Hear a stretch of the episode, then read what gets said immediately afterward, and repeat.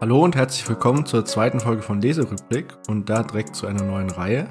Denn neben der Einführung in die vergleichende Politikwissenschaft-Reihe möchte ich gerne noch eine zweite Reihe aufmachen und zwar über die Dual Process Theory, weil die eben sehr viele Implikationen für Politik und Gesellschaft hat.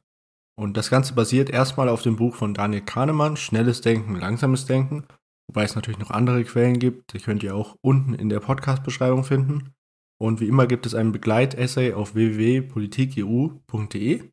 Ich bin Noah und ich freue mich, euch heute da durchzuführen. Heute soll es ja um die Grundlagen der Dual Process Theory gehen. Und das ist natürlich erstmal relevant zu verstehen, was das überhaupt ist. Nun, übersetzt bedeutet das zwei Prozesse und im Kern geht es darum, zu erklären, wie der Mensch denkt, beziehungsweise vielmehr, wie er Entscheidungen trifft. Und die Dual Process Theory sagt eben, wir denken in zwei Systemen oder treffen in zwei Systemen Entscheidungen. System 1 ist für Reaktionen auf unsere Umwelt verantwortlich und System 2 für rationales Denken. Da stellt sich natürlich die Frage, weil sehr viele Theorien in der Wirtschaftswissenschaft und Politikwissenschaft auf rationalem Handeln des Menschen basieren, ob das überhaupt sinnvoll ist. Also schauen wir uns die zwei Protagonisten der Theorie doch einmal genauer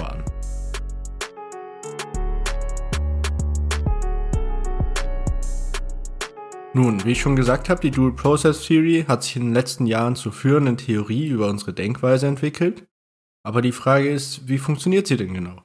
Nun, wir haben ein System 1, das eben für Reaktionen auf unsere Umwelt verantwortlich ist. Weiter hat es die Fähigkeit, auf Umweltveränderungen und Emotionen zu reagieren. Es ist ständig aktiv, deswegen heißt es auch automatisches System. Das heißt, wir haben keine willentliche Steuerung über es. Das heißt, es trifft dauerhaft Entscheidungen, nimmt die Umwelt auf und kreiert kontextbezogen und auf Basis von kürzlichen Erfahrungen eben Entscheidungen. Und als solches arbeitet es sehr schnell, weil es nicht klassisch denkt, sondern assoziativ denkt. Dazu kommen wir gleich auch nochmal konkreter. Und System 2 ist das, was wir als rational kennen. Also das ist ein willentliches System, wenn wir uns bewusst auf eine Aktivität fokussieren, dann verwenden wir auf jeden Fall System 2. Also wenn wir jetzt eine schwere Matheaufgabe lösen oder was wäre ein anderes Beispiel, wenn wir uns jetzt richtig konzentrieren, um in der Schulaufgabe gute Note zu kriegen. Das wäre System 2 oder eine Operation von System 2. Zudem fungiert es gewissermaßen als eingebauter Kontrolleur für System 1. Also die Entscheidungen von System 1 können von System 2 überschrieben werden, gewissermaßen. Da merkt man dann auch direkt, dass die nicht getrennt agieren, sondern es quasi eine wechselseitige Beziehung zwischen diesen beiden Entscheidungssystemen gibt. Also sie nehmen aufeinander Einfluss. Warum auch System 1 auf System 2 Einfluss nimmt, dazu kommen wir am Schluss. Noch wichtig zu wissen wäre, dass es das System nicht im klassischen Sinne ist, sondern es ist einfach ein Schema, das in den Sozialwissenschaften verwendet wird, um menschliches Denken eben anschaulich darzustellen. So, die Frage, die ich mich an dem Punkt gestellt habe, als ich das das erste Mal gelesen habe, war, wieso denken wir nicht nur mit System 2, wenn wir es schon haben? Da könnt ihr mal kurz selber nachdenken, haltet gerne den Podcast an.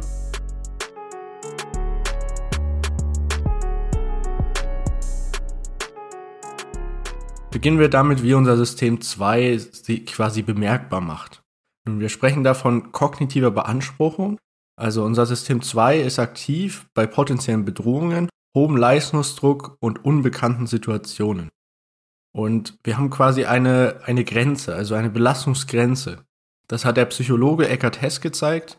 In einem Versuch hat er die Pupillen von den Versuchsteilnehmern beobachtet, während sie anspruchsvolle Aufgaben lösen mussten, die immer anspruchsvoller wurden. Seine Beobachtung war, dass die Pupillen sich immer mehr geweitet haben also die Aufgaben wurden schwerer, die Pupillen wurden größer, bis die Teilnehmer aufgaben. Da wurden sie dann plötzlich ganz klein und jeder hatte diesen Schwellwert, wo er eine Aufgabe nicht lösen kann. Das heißt, wir haben eine Belastungsgrenze, wo wir einfach mit unserem System 2 an unser, unsere Grenzen kommen und eben diese Aufgaben nicht mehr lösen können. Und weitere Experimente haben gezeigt, dass wir bei kognitiver Beanspruchung vermehrt die Möglichkeit verlieren, auf unsere Umwelt zu reagieren. Also unser Blick verengt sich auf einen bestimmten Punkt, umso mehr wir uns anstrengen müssen und eben kognitiv beansprucht sind. Was ist dann das Gegenteil? Nun, das Gegenteil ist Cognitive Ease oder kognitive Leichtigkeit. Die verspüren wir bei wiederholten Erfahrungen, klaren Darstellungen und gepriemten Vorstellungen. Und da kann man sich dann merken, ja, bei wiederholten Erfahrungen macht es Sinn, dass wir mit System 1 reagieren, weil es einfach energiesparender ist und schneller geht. Weil wir brauchen dafür nicht diese langen Prozesse, die sehr lange dauern, um eben zu einer Lösung zu kommen, sondern wir können einfach aus unseren vorherigen Erfahrungen schöpfen und eben assoziativ die richtige Entscheidung treffen. Also das ist Nummer Punkt 1. Und wenn wir jetzt noch weiter in diesen Energieverbrauch reinschauen, evolutionär bedingt ist es eben so, dass Nahrung ja mal knapp war. Also mittlerweile ja nicht mehr so für uns. Aber als Nahrung knapp war, war es eben auch so, dass Energie knapp war. Und jeder anstrengende Denkprozess verbraucht viel Energie, also Kalorien. Und jede unbekannte Situation konnte aber damals gefährlich sein. Das heißt, man hat sich diese Energie lieber aufgespart, um nur in notwendigen Situationen mit kognitiver Beanspruchung, also klassischem Denken, zu begegnen. Außerdem ist es eben langsam und unsere Sichtweise beschränkt sich immer weiter zu einem Punkt. Das heißt, die meisten Entscheidungen werden mit assoziativen, kontextbezogenem Denken äh, begegnet, eben weil es schneller ist und eben nicht so viel Energie verbraucht und wir einen weiten Blickwinkel für alle Aktionen haben. Sehen wir uns deshalb das Funktionieren von System 1 nochmal an, da es eben für die meisten unserer Denkoperationen verantwortlich ist. Reden wir also nochmal genau über System 1. Nun, System 1 hat erstmal die Aufgabe, ein Modell unserer persönlichen Welt aufrechtzuerhalten, also was, was für uns normal ist und eben zu aktualisieren. Weil diesen normalen, äh, ja, den normalen Umständen können wir eben mit System 1 begegnen. Und das macht es, indem es alle Eindrücke, die wir sammeln, zu einer assoziativ kohärenten Geschichte zusammenfügt. Das kann man einfacher formulieren mit durch Verknöpfungen von Vorstellungen entstehende in sich stimmige Geschichte unserer Sinneseindrücke. Und woran macht es oder woher kreiert es diese Geschichte? Die ist immer kreiert, also unabhängig vom Umfang der verfügbaren Informationen. What you see is all there is. Also, es wird kreiert anhand vom Kontext und von kürzlichen Erfahrungen. Wir können das an verschiedenen Experimenten zeigen und eben an verschiedenen Effekten, die sich schon in der Psychologie etabliert haben. Einmal dem Halo-Effekt, der ein Beispiel für menschliche Interaktionen darstellt und gewissermaßen Stereotyp hervorruft. Sehen wir uns das mal genauer an. Also der Halo-Effekt beschreibt die Tendenz, dass wir alles, auch Dinge, die gar nicht beobachtet wurden, mit einem Menschen assoziieren. Und die Wissenslücken werden eben mit Vermutungen gefüllt. Das ist das, was wir eben hatten mit unabhängig vom Umfang der verfügbaren Informationen. So, und woher kommen diese Vermutungen? Nun, diese Vermutungen kommen von der subjektiven emotionalen Reaktion auf eine Person. Also das ist das, was wir als Stereotyp kennen. Wir haben eine bestimmte Auffassung von dem Mensch vor uns und je nachdem, wie er sich verhalten hat, füllen wir diese Information. Ich möchte das mal kurz an einem Beispiel zeigen, und zwar äh, den Solomon Ash Experimenten. Und die haben gezeigt, dass der erste Eindruck zählt und dass das eben sehr viel mit Stereotypisierung zu tun hat. Sehen wir uns dafür zwei Charaktere an mit jeweils sechs Charaktereigenschaften. Alan ist intelligent, fleißig, impulsiv, kritisch, eigensinnig und neidisch. Und Ben steht dem gegenüber mit neidisch, eigensinnig, kritisch, impulsiv, fleißig, intelligent. In den Experimenten hat sich gezeigt, dass die Versuchsteilnehmer eine positivere Meinung von Alan hatten als von Ben, weil eben dieser erste Eindruck zählt und wir das dann projizieren auf die anderen Charaktereigenschaften. Also wir haben gesehen, der ist intelligent, also verzeihen wir ihm eher neidisch zu sein, als Ben, der als erstes als neidisch charakterisiert wurde, als erster Eindruck, und dann als intelligent. Und wir hatten ja schon gesagt, kürzliche Erfahrungen spielen eben eine Rolle. Hier ist es ja gewissermaßen auch eine kürzliche Erfahrung. Und da gibt es eben auch einen Effekt, der das zeigt, der Priming-Effekt oder auf Deutsch Warnungseffekt, weil man in eine Bahn gelenkt wird, so könnte man es beschreiben. Und das lässt sich an einem Zitat von Kahnemann recht gut erklären. Wenn Sie vor kurzem das Wort eat, also essen, gesehen oder gehört haben, werden Sie vorübergehend das Wortfragment S-O-P eher als Soup also der, das englische Wort für Suppe, denn als Soap Seife vervollständigen. Was heißt das? Nun, die Darbietung eines Wortes führt dazu, dass uns ähnliche Wörter eher ins Gedächtnis kommen. Wir werden auf ein bestimmtes Wort hingeprimt oder ein bestimmtes Thema hingeprimt. Dieser Effekt ist aber nicht nur nice to know, er hat Auswirkungen auf unser alltägliches Leben. Ein Volksentscheid für höhere Bildungsausgaben ist erfolgreicher, wenn die Wahl in einer Schule stattfindet. Der Prime Geld stärkt Individualismus, Egoismus und die Selbstständigkeit. Das Porträt eines beobachtenden Menschen bringt uns dazu, mehr zu spenden. Das heißt, das hat wirklich Real-Life-Implikationen, könnte man sagen, auch weil Handlungen und Emotionen sich gegenseitig beeinflussen, was wir ja schon bei dem Pupillen-Experiment gesehen haben. Wir gehen nämlich auch zum Beispiel langsamer, wenn wir Wörter lesen, die wir mit älteren Menschen assoziieren. Da wurde dieser Effekt erstmals gezeigt und das Ganze funktioniert auch andersrum. Das heißt, fassen wir zusammen. Also Priming ist eine triviale Manipulation des psychischen oder physischen Kontextes und umso unsicherer unsere Präferenzen, umso effektiver ist Priming.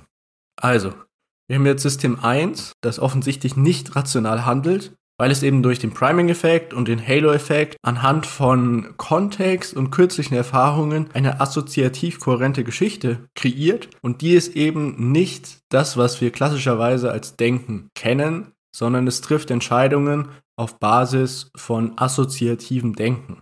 Handeln wir dann überhaupt rational?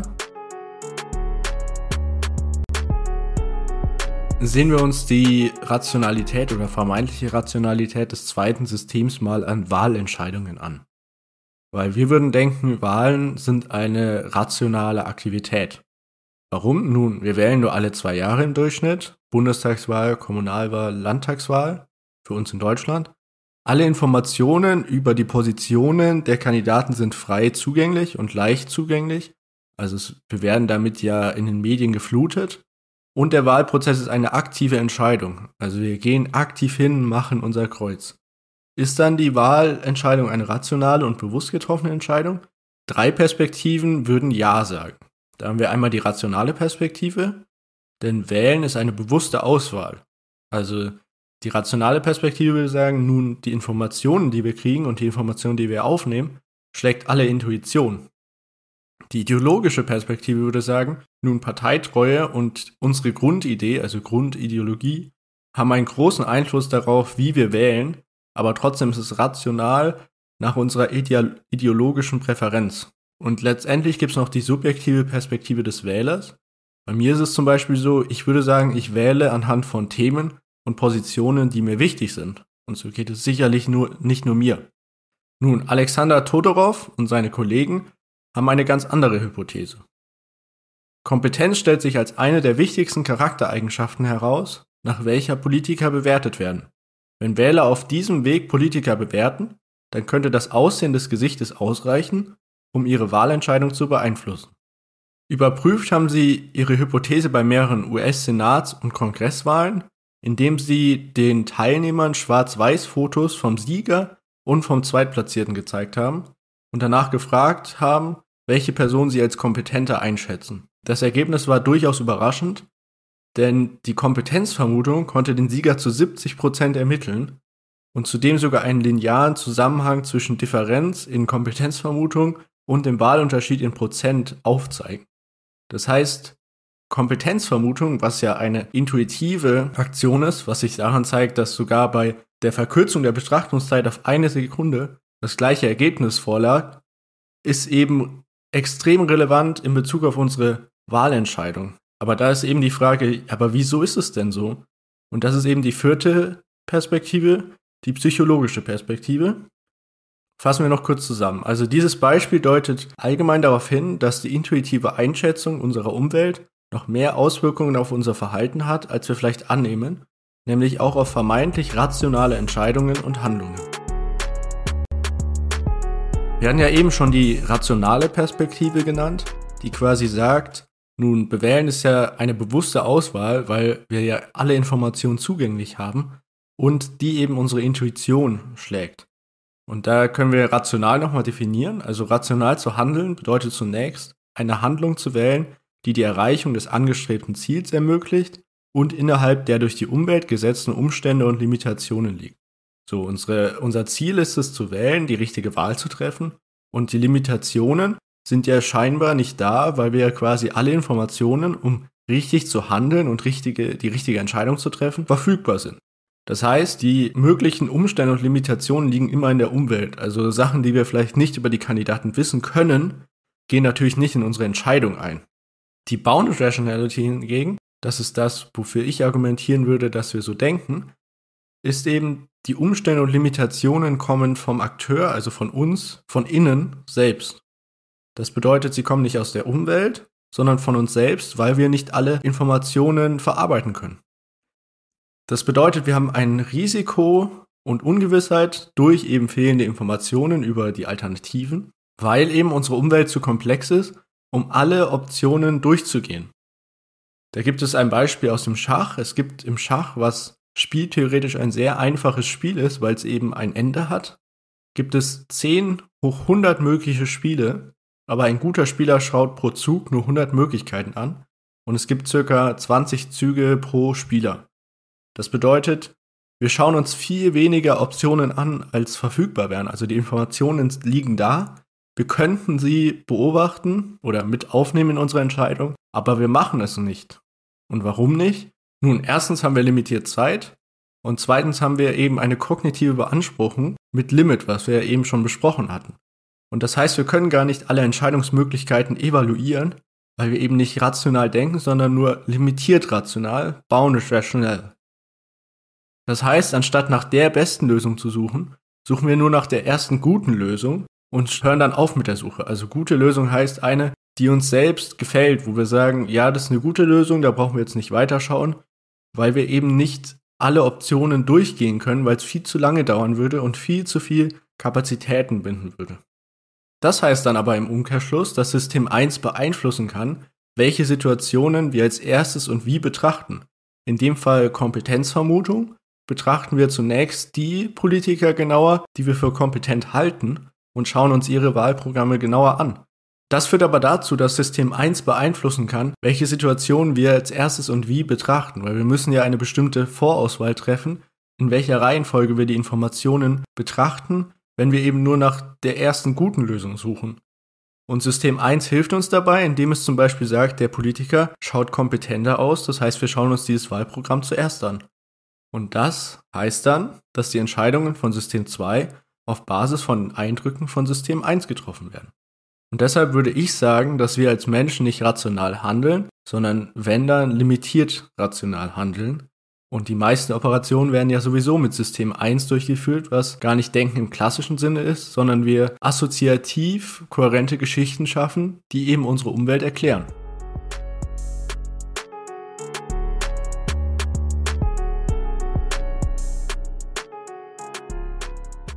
Das war's schon wieder. Gerne könnt ihr eine Bewertung dalassen unter dem Podcast oder auch auf dem Begleitartikel auf politikeu.de. Da könnt ihr auch Kritik, Anmerkungen und Fragen lassen. Und nächste Woche geht es um den Begriff des Staates. Ich wünsche euch noch eine schöne Woche.